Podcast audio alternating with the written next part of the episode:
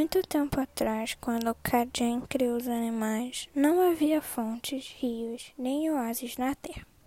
Tudo que tinham para beber era o sangue uns dos outros, e comiam a carne dos ossos uns dos outros. Sim, aqueles dias eram dias da cor do sangue, e nenhuma vida estava segura. Então o elefante, o maior, disse: Isso não pode continuar. Eu gostaria de estar morto. Assim, meus ossos poderiam se tornar árvores frutíferas, meus nervos poderiam se tornar gavinhas que se espalhariam pelo chão e produziriam tsamas, e meu pelo poderia se tornar um pasto coberto de grama. E os animais lhe perguntaram: Por quanto tempo mais ainda devemos esperar para que isso aconteça, elefante? Por, por quanto tempo ainda devemos esperar? Porque os elefantes vivem por muito tempo. Isso eu não sei, respondeu o elefante. Teremos de ver. Mas a cobra disse: Eu vou ajudá-lo. E antes que o elefante pudesse se mexer, mordeu-o com suas presas repletas de veneno, ficando-lhe agarrado até que ele morresse. Então os animais avançaram num tumulto: o leão e o leopardo, o chacal e a lebre, até mesmo a velha tartaruga com seus joelhos tortos. Eles comeram e eles comeram e comeram a carne do elefante e beberam seu sangue, e só pararam quando tudo que restou foram seus ossos, nervos e pelo. Então foram dormir, já que todos haviam comido o suficiente. Mas ao acordar no dia seguinte, os animais voltaram a reclamar. Agora que o elefante está morto e a carne dele foi comida, onde vamos conseguir alimento? E se eles tivessem lágrimas, certamente teriam chorado mas o sol tinha secado seus corpos, incluindo os olhos.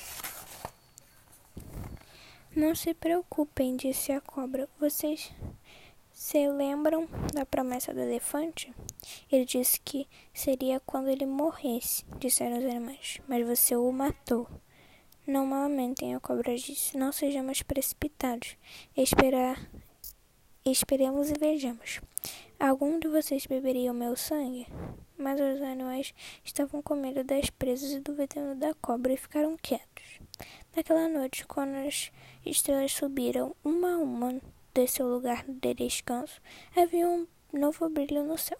É o espírito do elefante, disseram os animais assustados. Agora, sem dúvida, ele virá para nos destruir.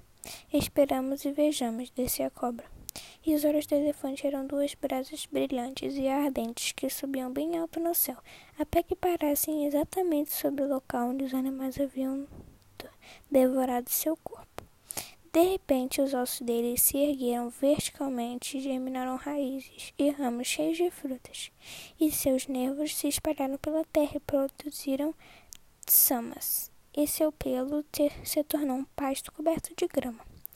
Agora nós temos comida, exclamaram os animais, começando a pastar.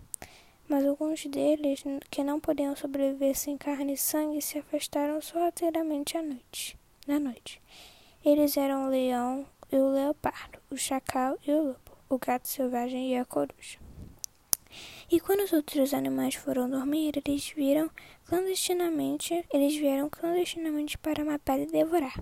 Falcão estava tão insolente insolente que procurou sua presa em plena luz do dia. Apenas o abutre disse: Eu também quero carne, mas não vou matar para isso. Apesar de agora terem comida, os animais ainda não estavam felizes.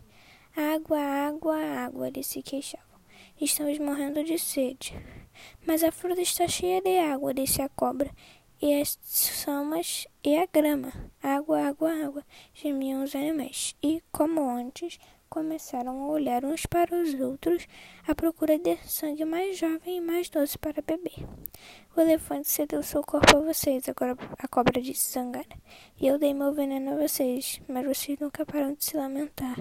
Os animais não tinham se dado conta de que, de que a cobra avisara todo o veneno para matar o enorme elefante. Esperem um minuto, eu vou fazer algo para vocês, disse a cobra. Então ela desapareceu num buraco no chão e assobiou, assoprou, cuspiu jorros até que a água borbulhasse na superfície sobre as planícies vazias e até as areias baixas. Agora nós temos uma fonte e rio e oásis, disse, disseram os animais, sentindo-se muito satisfeitos. Portanto, foi assim que os animais receberam sua comida e sua água, e até hoje ouvimos a respeito da grama do elefante e da água da cobra.